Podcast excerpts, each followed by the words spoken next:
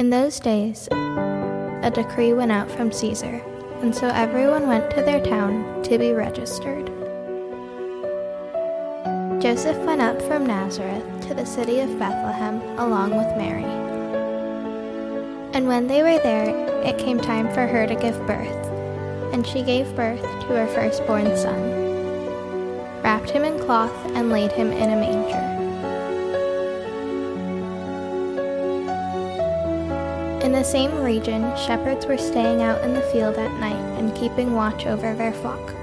Then an angel of the Lord stood before them and the glory of the Lord shone around them. But the angel said to them, Do not be afraid, for I proclaim to you good news of great joy that will be for all the people. Today in the city of David a Savior was born. For you who is the Messiah, the Lord.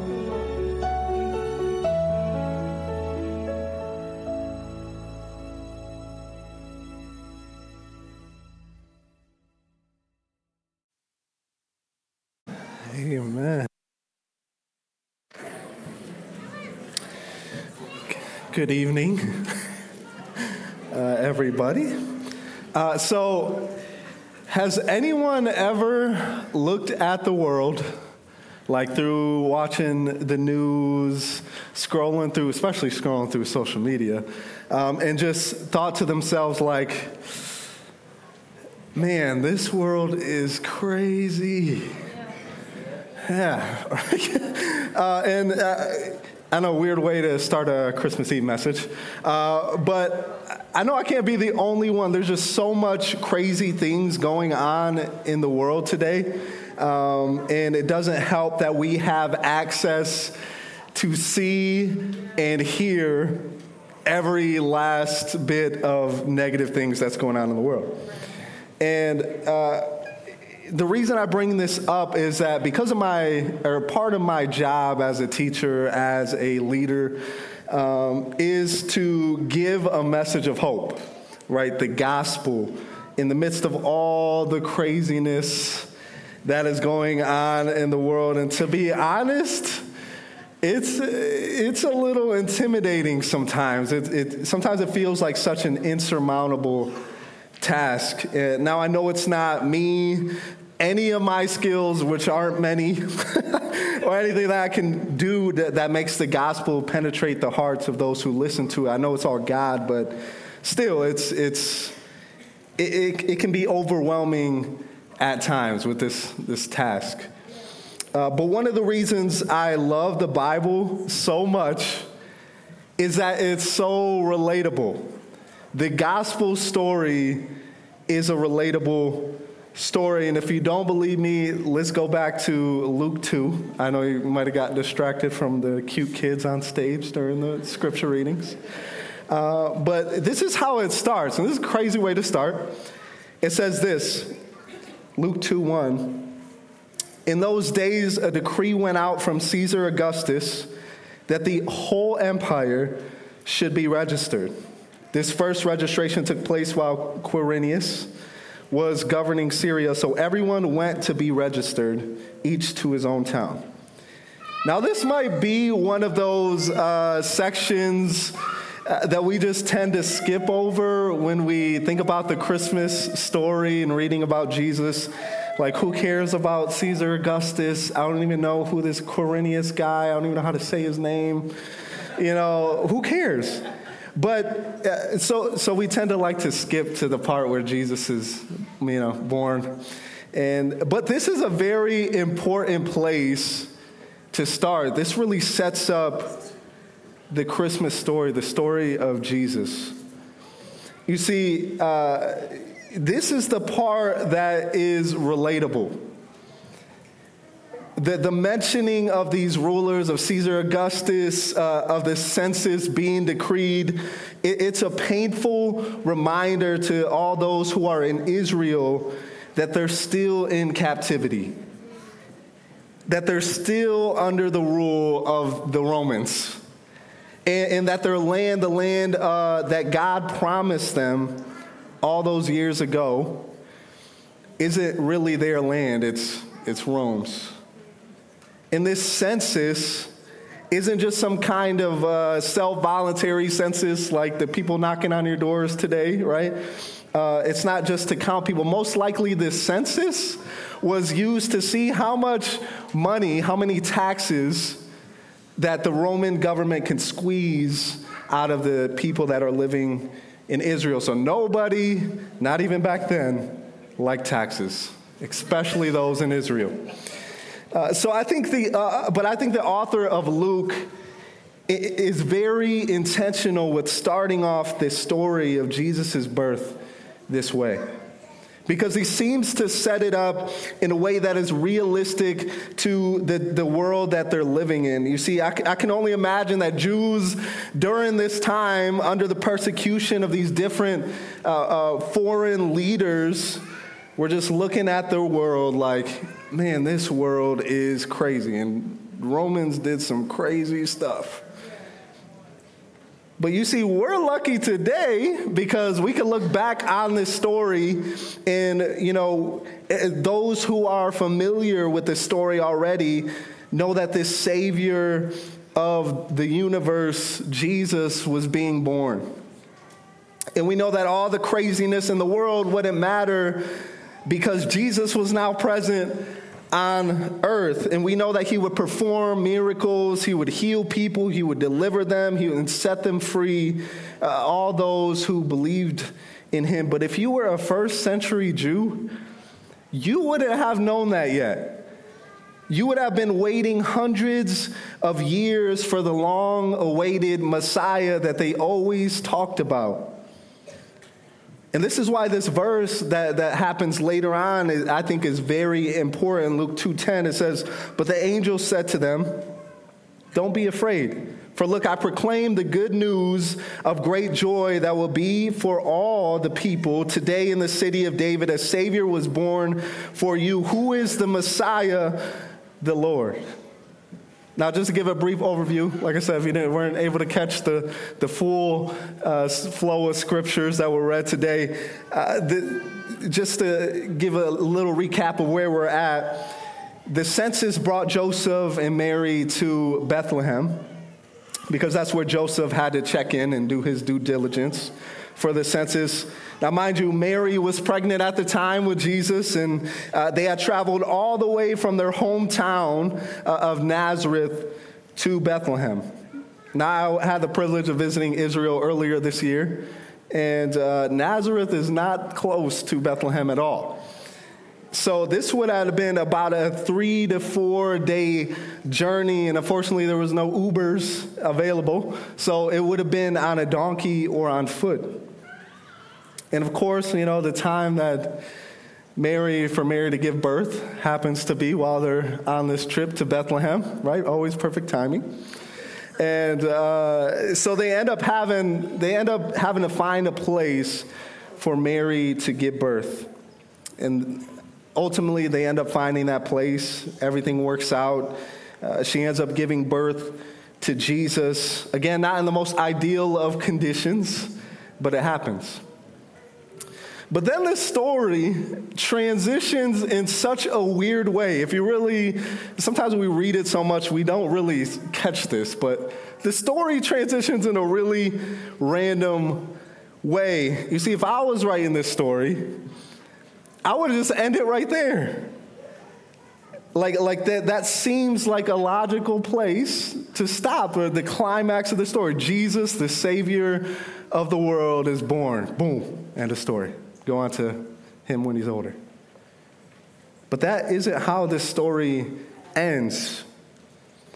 It doesn't end on Jesus being born, and I, I, think that's really intentional because instead it jumps to some random shepherds who are in the same region that Mary and Joseph are in, and, and these shepherds aren't even given a name. All that's mentioned about them is that they were just working in the field throughout the night. And while they were there, an angel of the Lord appeared to them. And, and he told them, Hey, I got some good news for you. And, and this is the verse we just read, verse 10. The angel of the Lord said, Don't be afraid. I proclaim to you good news of great joy that will be for all the people. And then he, he adds this at the end. He said, Today a Savior will be born to you, who is the Messiah, the Lord. Now, I'll stop here for a second. Uh, you know, what, what is the Messiah? What does this mean? Why, why is this significant? Why is this important? If, and we're through this series, if you've been tagging along, uh, we've been talking through different titles of Jesus. It, well, Messiah is a word that we really don't use in our culture. I haven't seen it. We don't use it much in our culture today, so it's understandable if most people don't know what it means. It comes from the Hebrew word Mashiach. And because the New Testament was written in Greek, uh, they, they translated this word to Christos uh, instead of Messiah, which we translate today as Christ. And this is why some versions of this Bible, if you have a different version, says Christ the Lord in this section instead. But contrary to popular belief, uh, Christ is not actually Jesus' last name. I know, mind blown. Some of you guys are like, what? My whole life is a lie. No, you know, so Christ is not actually Jesus' last name. It's just a title for Jesus. Uh, and because Messiah and Christ have the same meaning, which they both mean anointed one. Now, as you can see from the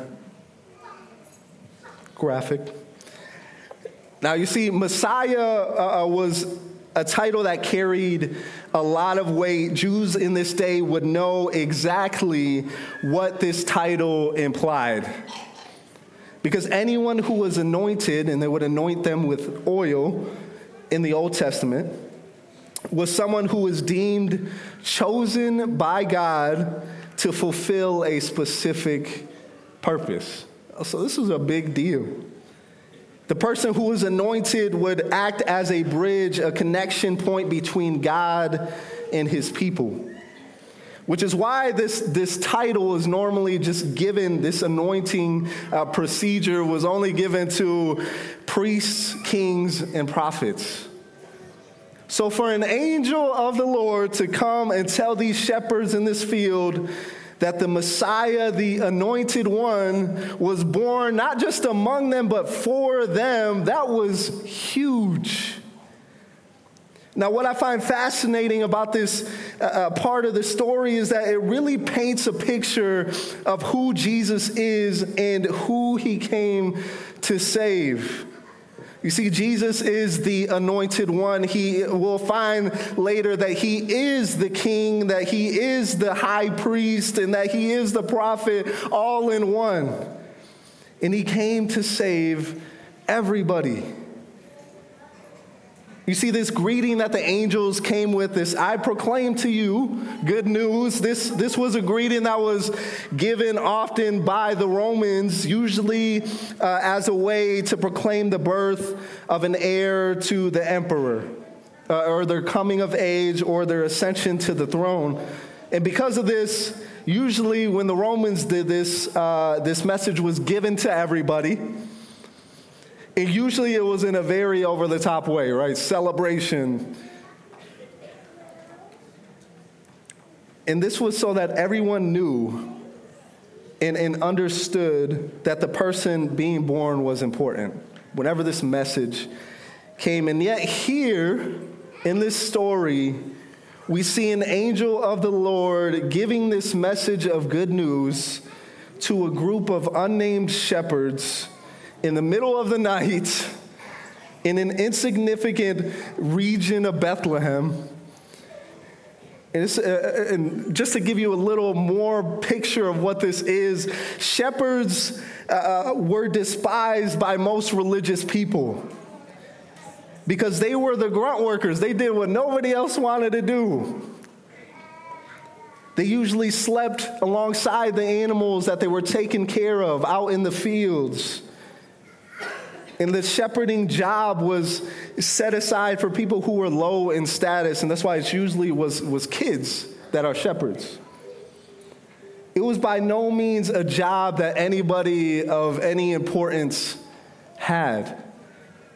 But here, the first people that are notified about the King of Kings' birth are shepherds. And I, like I said, I believe this is a clear glimpse into the purpose and mission of Jesus' life. It was a glimpse of showing how Jesus was the one true Savior, the true Messiah, the anointed one that the world, the whole world, needed. And I love how this story ends. The angel tells the shepherds uh, that they, they could find this Savior wrapped tightly, lying in a manger. And once the angels left, the shepherds actually went to go search for Jesus, and they found him. They told Mary and Joseph of what happened, you know, what they seen. And, uh, and when they were leaving, it says this it says, The shepherds returned glorifying and praising God for all the things they had seen and heard, which were just as they had been told. One of the commentaries I read uh, uh, pointed out this contrast between uh, the Caesar Augustus and Jesus. You see, Augustus, he had this decree, forcibly made people, uh, uh, you know, follow this decree. He lived richly in a palace. They would only be born, these kings would only be born in important cities and his authority and prominence was all by force. And yet, here, Jesus, the anointed one, was born in this unknown city, lying in a manger with animals around. And the declaration of his birth was made to some unknown shepherds in the middle of nowhere. But his prominence was gained through the witness of the transformed lives spreading this news to, to others. See, that's a big difference. As you see, Jesus was not what anybody expected, and yet he was everything that everyone needed.